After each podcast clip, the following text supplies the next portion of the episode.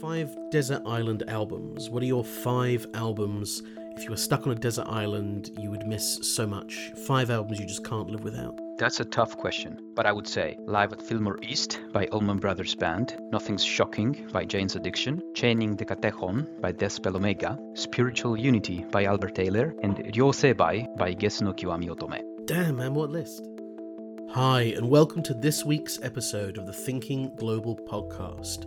My name is Kieran O'Meara, and I'm going to be your host. And today I'm so lucky to be joined by Eduardo Pieroni as my co host. Eduardo Pieroni is Deputy Articles Editor for E International Relations. He holds a master's degree in Japanese Studies and International Relations and plans to pursue a PhD in the future. He is interested in multidisciplinary, theoretical research and all things esoteric. And if I may say, has absolutely amazing musical taste. Hi, Ed. Hello, I'm Eduardo Pieroni. In this episode, Eduardo and I are going to be in conversation with Professor Wendy Brown. Big, big name. We're going to begin this discussion by talking with Professor Brown about nihilistic times, Professor Brown's new book, Thinking with Max Weber, which is available from all good book retailers. Professor Wendy Brown is Professor Emerita in the Department of Political Science at the University of California, Berkeley. Professor Brown's fields of interest include the history of political theory, feminist theory, contemporary critical theories of law, 19th and 20th century continental theory, and contemporary American culture. She's best known for intertwining the insights of Marx, Nietzsche, Weber, Freud, Frankfurt School theorists, Foucault, and contemporary continental philosophers in order to critically interrogate formations of power, political identity, citizenship, and political subjectivity in contemporary liberal democracies. Her works include Regulating Aversion, States of Injury, Walled States Waning Sovereignty, Undoing the Demos, and In the Ruins of Neoliberalism. Professor Brown is also here to talk about their latest work, Nihilistic Times Thinking with Max Weber.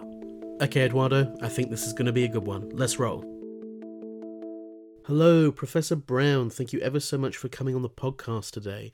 I have to say, I'm a huge fan, so thank you ever so much for coming on. It's a pleasure to be here. Thank you for having me. So, my first question is in your new book, Nihilistic Times, you speak about nihilism as the condition of the contemporary era, both politically and epistemologically.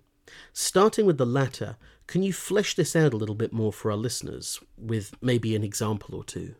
I'd be glad to. Uh, let's start with the common commonplace way of understanding nihilism so we can set it aside.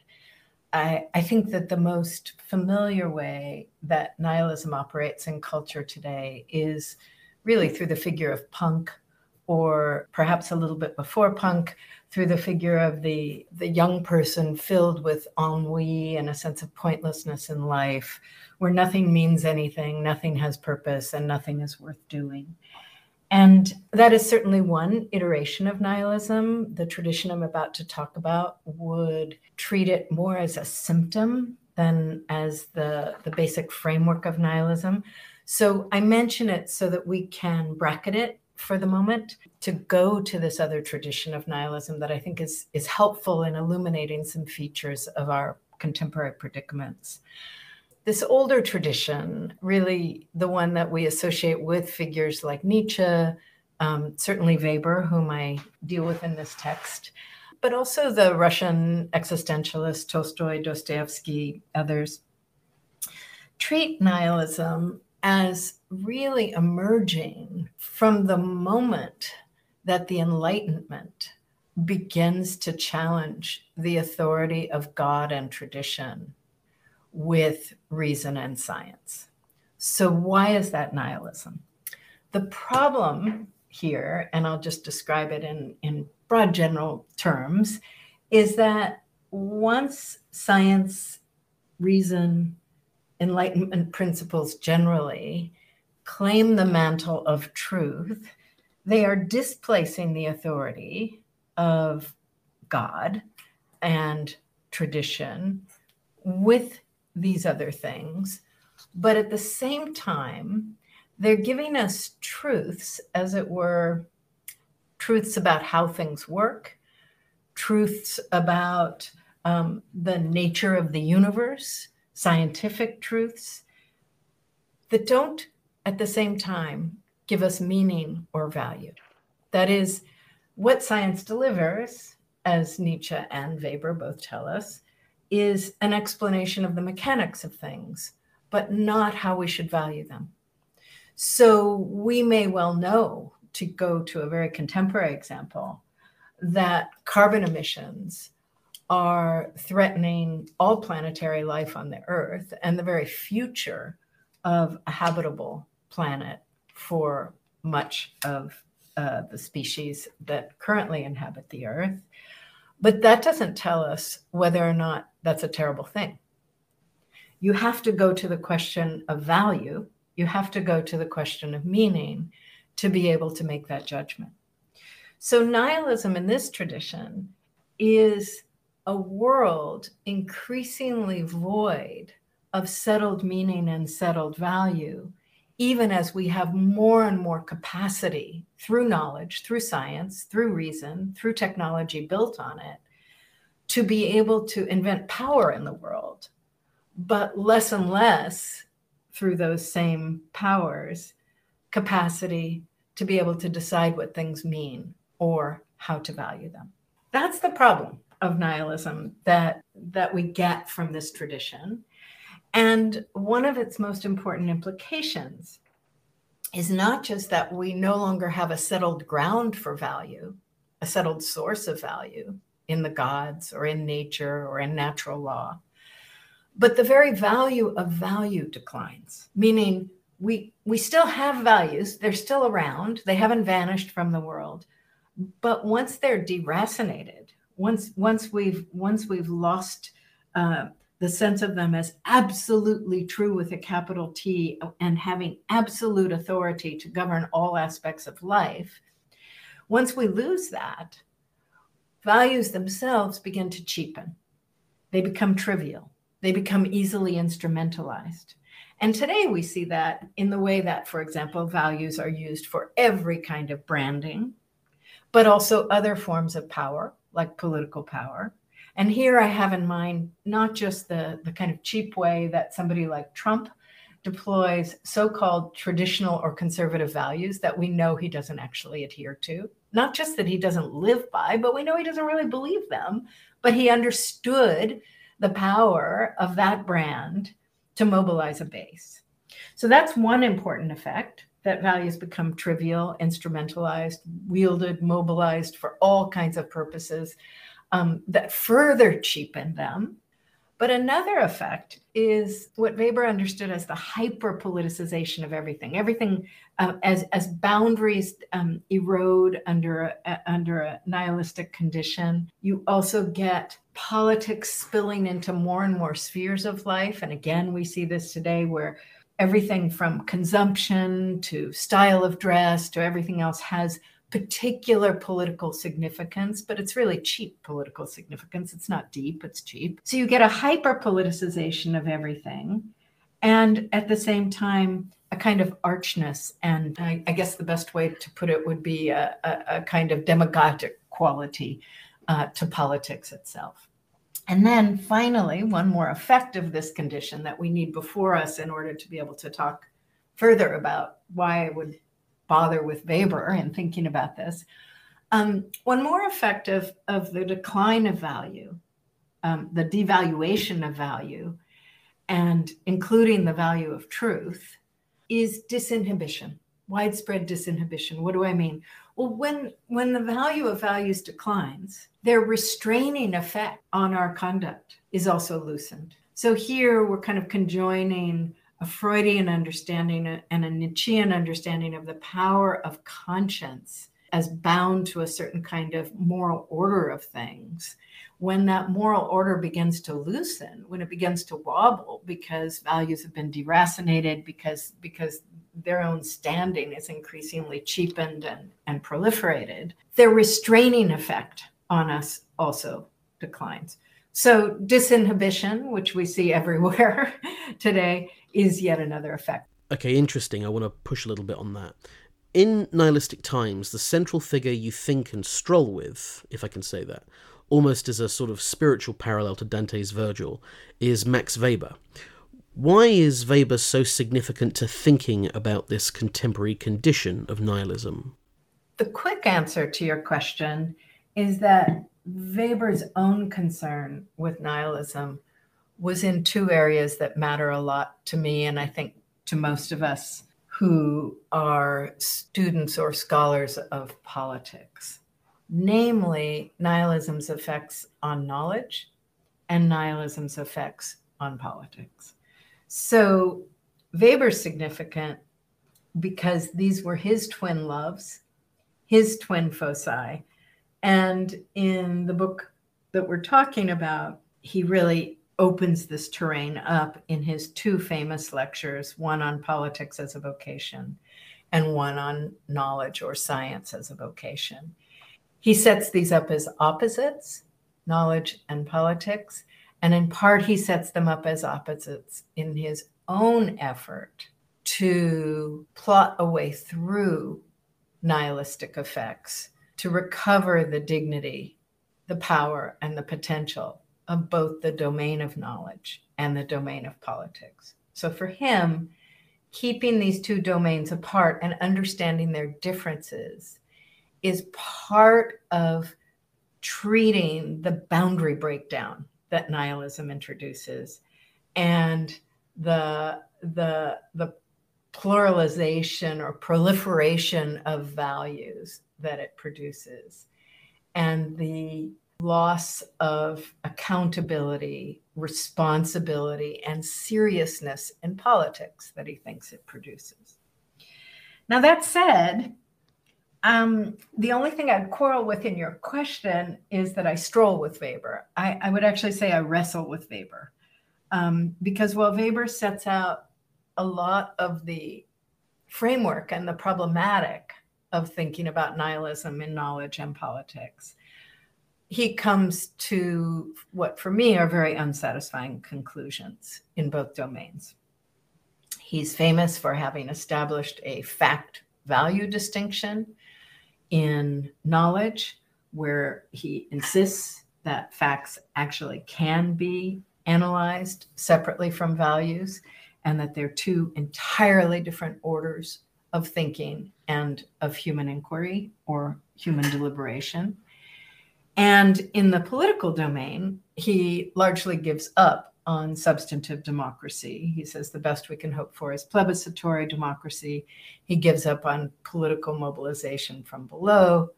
And he's basically engaged in politics as a vocation in a kind of anti revolutionary rant, recentering politics in state centric and fairly um, conservative orientations toward political possibilities. So I wrestle with Weber because, on the one hand, I think he's done an extraordinary job of unfolding the predicaments of nihilism in both spheres, um, but then comes to very uh, conservative or problematic, for me, un- just untenable ways of plotting our way through, with one exception. The fundamental way through nihilism for Weber involves reckoning with the fact that values are made, not discovered, that they are human inventions, not delivered from the gods or from nature, that they are not simply there um, either to be obtained by philosophical inquiry or uh, by religious devotion, but rather that human beings make the meanings and make the values by which we live.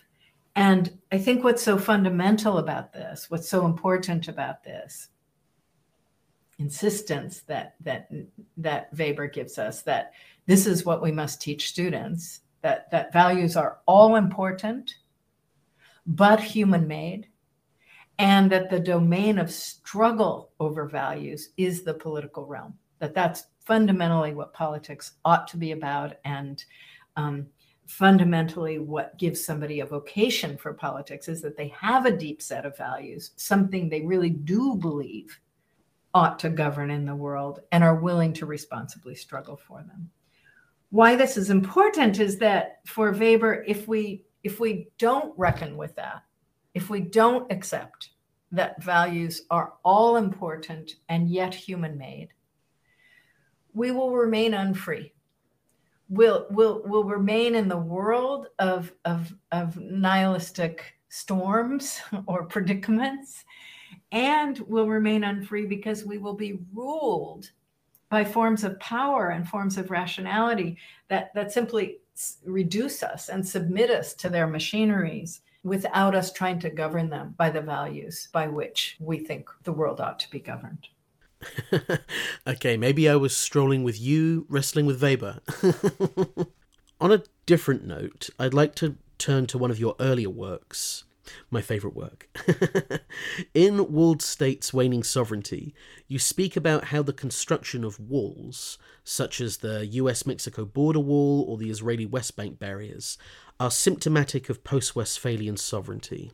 Would you be able to unpack that for us a little bit, please? Sure. It's been a while. I think I wrote that book in 2010, and so much has happened in the past 14 years. Um, but let, let me try to take us back to that period. And I say that on purpose because I think it's very tempting to refract the problem of walling through recent right wing campaigns in Europe and in the US or through the rise of the right in, say, Modi's India or Erdogan's Turkey. And I want us to go back a little further to remember that what happened in the in the post 89 period around the world was just a frenzy of wall building. So what was also happening in this period was of course globalization or what we now pretty much conventionally call neoliberal globalization, the opening of nation states to worldwide trafficking in capital, labor, production, supply chains, finance, ideas, people, etc. And the conventional way of understanding that period, that post 89, or let's just call it, um, you know, the period of the 80s and the 90s, is that this uh, globalization was accompanied by heightened securitization. And so walling would be part of that second move that, that you get heightened securitization as you get all of these openings. Um, and then more recently, you get the idea that you get heightened nationalism as a counter to, to neoliberal globalization, and that that's how to understand Brexit and Modi and Erdogan and Le Pen and Trump and so forth is the is the calling to slam the door back shut after after globalization has done its, its work. My argument is different from all of these. In the Walls book, what I want to do is consider walling as part of the erosions of sovereignty that have long been coming in the 20th century, but are put on steroids by neoliberalism.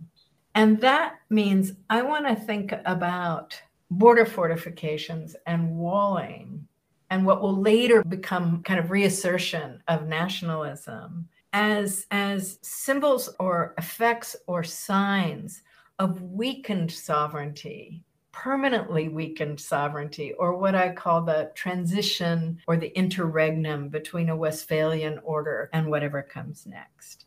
So why this counterintuitive thesis well two things first of all I want to just say fortifications, any kind of fortifications, any kind of defenses are what you build in distress, not in confidence, not, not, not when you have settled authority, settled sovereignty. And I think it's really important to remember that instead of seeing these fortifications as themselves expressions of sovereignty, to see them as, as distressed sovereignty. More importantly, so much of the wall building in the post 89 period, and the reason I keep going back to 89 is that, you know, that's of course when the Berlin Wall fell and, and it was supposed to be the era of the end of walling, and instead it was the opposite. But much of the wall building in this period was, was highly theatrical, meaning expensive and politically potent in certain ways, but absolutely ineffective vis a vis the ostensible aims that it had whether that was to interdict migrants or guns or terror or drugs, or a range of other things. Now, I'm not the first person to make this point. Most serious scholars of walls and borders make it. What all I did was tie the, the theatricality of wall building and border fortification to this more general phenomenon of declining sovereignty. So, if walls don't really work, if they don't really interdict their ostensible targets, migrants, guns, drugs, terror, etc., what are they doing? And the argument is just they're asserting sovereignty that's declining, that's faltering, that's weak, that's eroded. They are not actually achieving that sovereignty. They're theatrically performing it in its absence. They're also addressing a domestic political problem by creating new identities the us inside, the them outside, even while those identities don't map on to the actual way that capital, that labor, that production, that finance, that climate change, that all the major powers in the world are operating. They're operating across boundaries. But the walling, the border fortification produces political identities um, that, as it were, belie this or solve a particular domestic problem. And of course, they do it right when we need a global commons. So they also produce a new mess.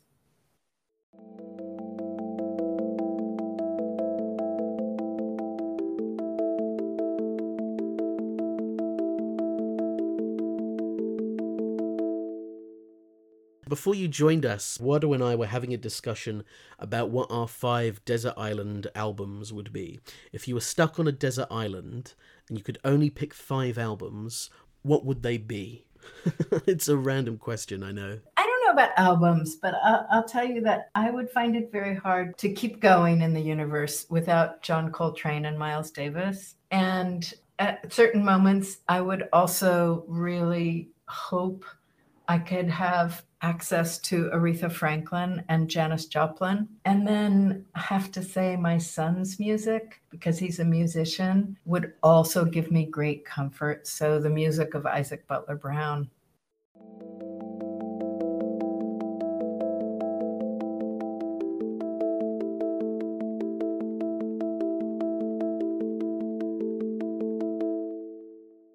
Awesome. One of your most famous articles concerned resisting left melancholia. 24 years later, do you feel that the fortunes and sentiments of the left, or whatever that label means, have changed in any way? Sure. It would be terrible if I didn't. Otherwise, I'd be engaged in in, in left melancholia. Um, I think um, the left in the Euro Atlantic world, let's just start there, is is quite different than when I wrote that piece a quarter century ago. I was reflecting on the on the tremendous defeat of the left in in the latter part of the 20th century, um, and the melancholia that was one of the signature affects of that defeat. But the left has has risen, if we want to put it that way, in the last decade and a half all over the place uh, in the Euro Atlantic world. It's mostly been uh, the the work of, of youth led movements, um, as well as movements by migrants, by refugees, by people of color of all ages, and various kinds of climate activist mobilizations. So the left you know has a tremendous amount of energy even if it's a non-unified energy um, it has it has also been spurred by the rise of the right.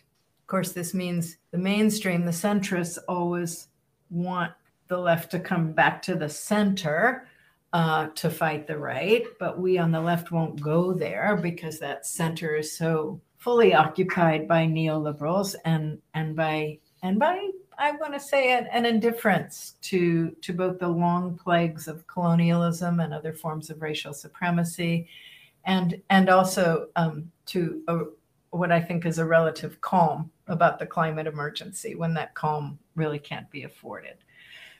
But my general point is the left is not best described, I think, as melancholic today. Uh, it's active, it's insistent that it alone can give um, planetary life a future. That said, I think there are some pieces of the left that cling to pasts in problematic ways. Um, one of these has to do with clinging to notions of labor as being at the heart of left struggle. And I don't want to dismiss labor, very important, but it is no longer the exclusive determinant of class. All the work that people have done on financialization and the asset economy should, should put that notion to rest. And class, in turn, is no longer the determinant of all that we need to include on the left. So I, I worry a bit about that persistent attachment and related to it any kind of attachment to the idea of worldwide armed revolution. Uh, that's not the way things are going to roll in this century. Um, and I, I worry a little bit about a left melancholia, if we can use the term still, for a for a social democracy that will somehow turn automatically towards socialism.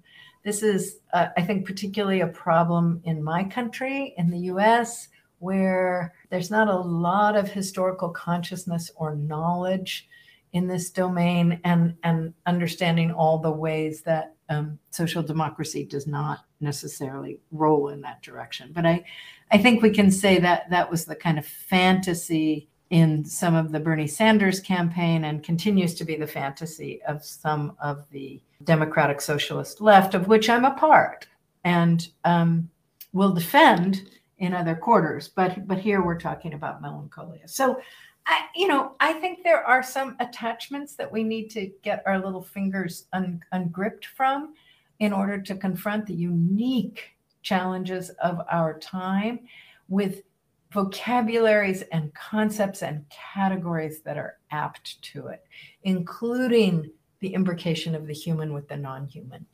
And obviously, the climate activist left is pretty good at that, but other parts of the left, maybe not so much.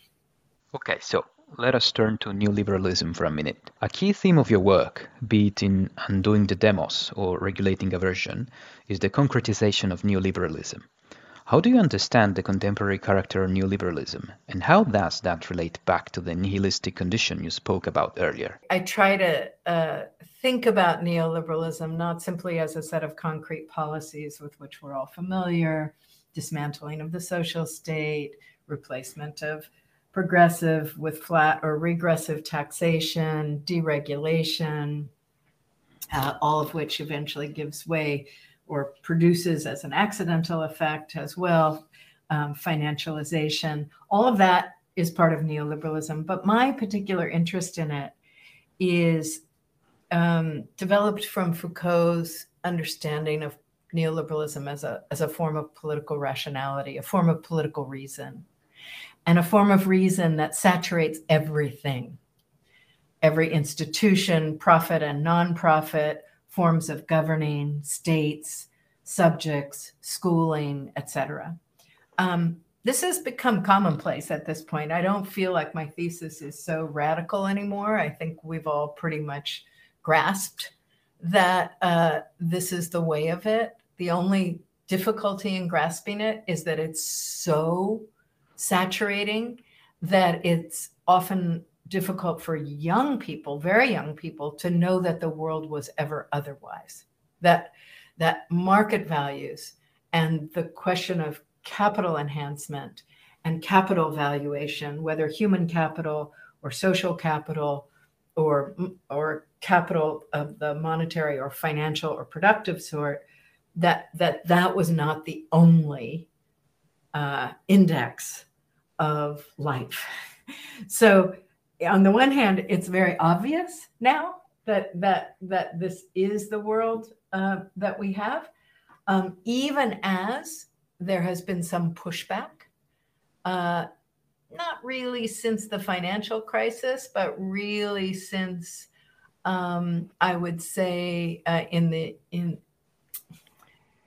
it took a while after the financial crisis uh, for that pushback to begin developing, but even with the pushback, um, state intervention or re regulation or efforts at reinstalling some minimal kinds of social or public services have still operated very much within a neoliberal frame, often public private partnerships with the privates pulling the strings, often through um, uh, uh, budgets and, and deals that still center the question of profit, of growth, um, of, of shareholder value, as well as um, other associated kinds of, of concerns.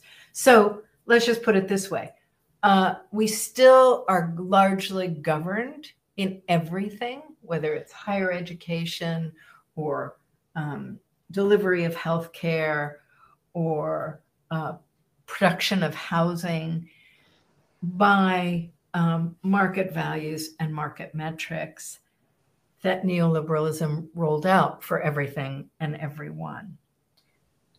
How does this intersect nihilism? Well, when the only value is profit growth, price, or capital enhancement, have we decided on that as the value by which the world should run?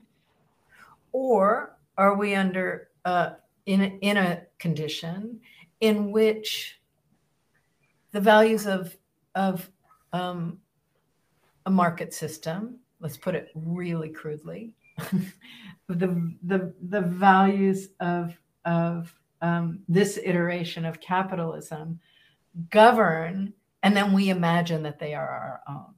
Well, obviously, my own view runs toward the latter. I don't think that if one is simply um, trying to figure out how to make something um, profitable or capital enhancing and prevent depreciation of value, whether it's a person, uh, a young student, uh, a nonprofit uh, endeavor, healthcare delivery, or something else. If one is simply hewing to those those concerns, I don't think we're really deciding how should we live who should get what?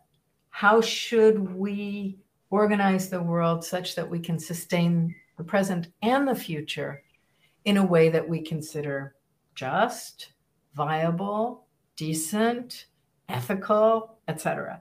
So I would say the intersection of, of a neoliberal rationality with nihilism is both that it intensifies that nihilism because it, it it basically is a form of rationality that says there is no other value. The only value there is are these market values.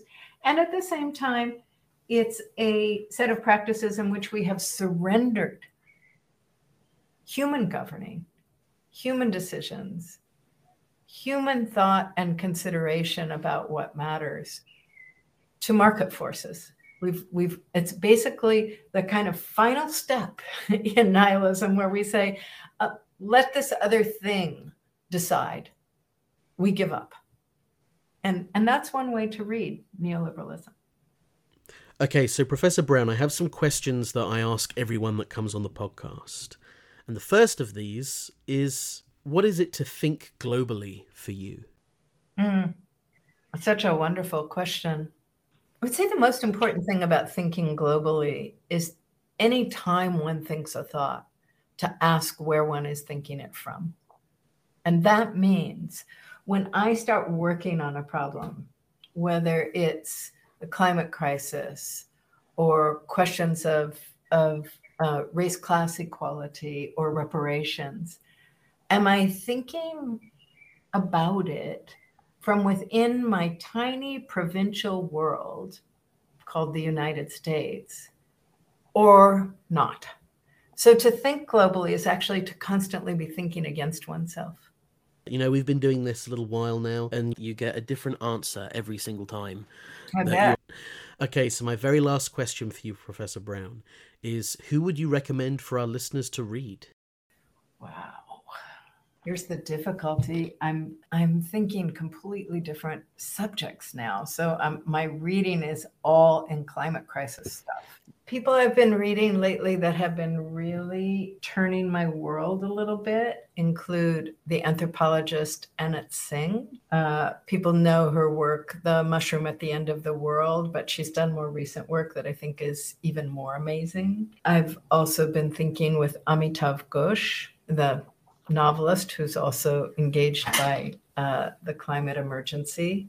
And um, I've gone back a bit to Bruno Latour, not because I think he gets everything right, but because I think he was prescient in understanding just how much disruption of our received epistemologies and political conceptual categories uh, the climate crisis produces.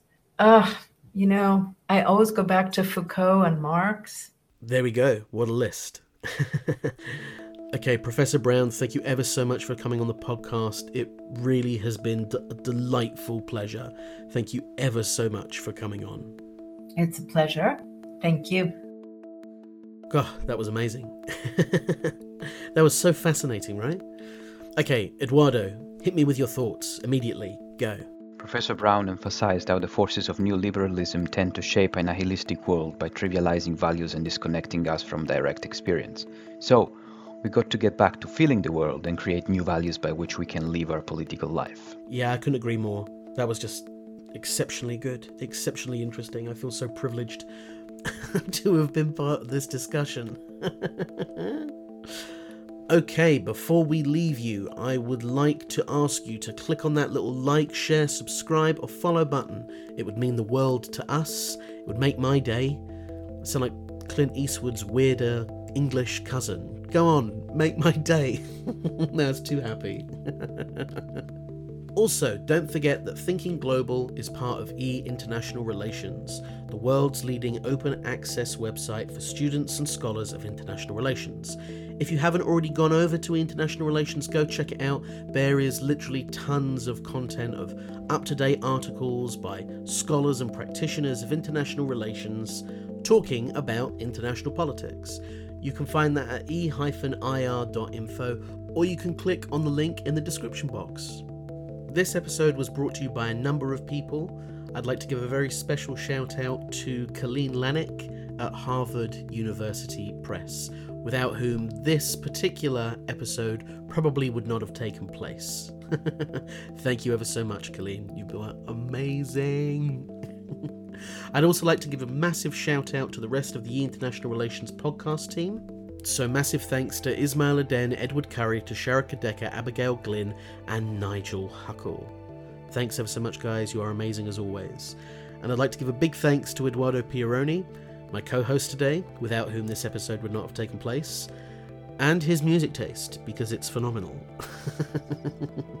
music was also by Material Music. I would also like to remind listeners that Professor Brown's new book, Nihilistic Times, that we were speaking about today, is available from all good book retailers. So, I suppose the only thing left to say is that I've been Kieran O'Meara. I've been Eduardo Pieroni. And we've been Thinking, Global. Thanks, guys. Okay, so what if you had 10 Desert Island discs? What would you go for then?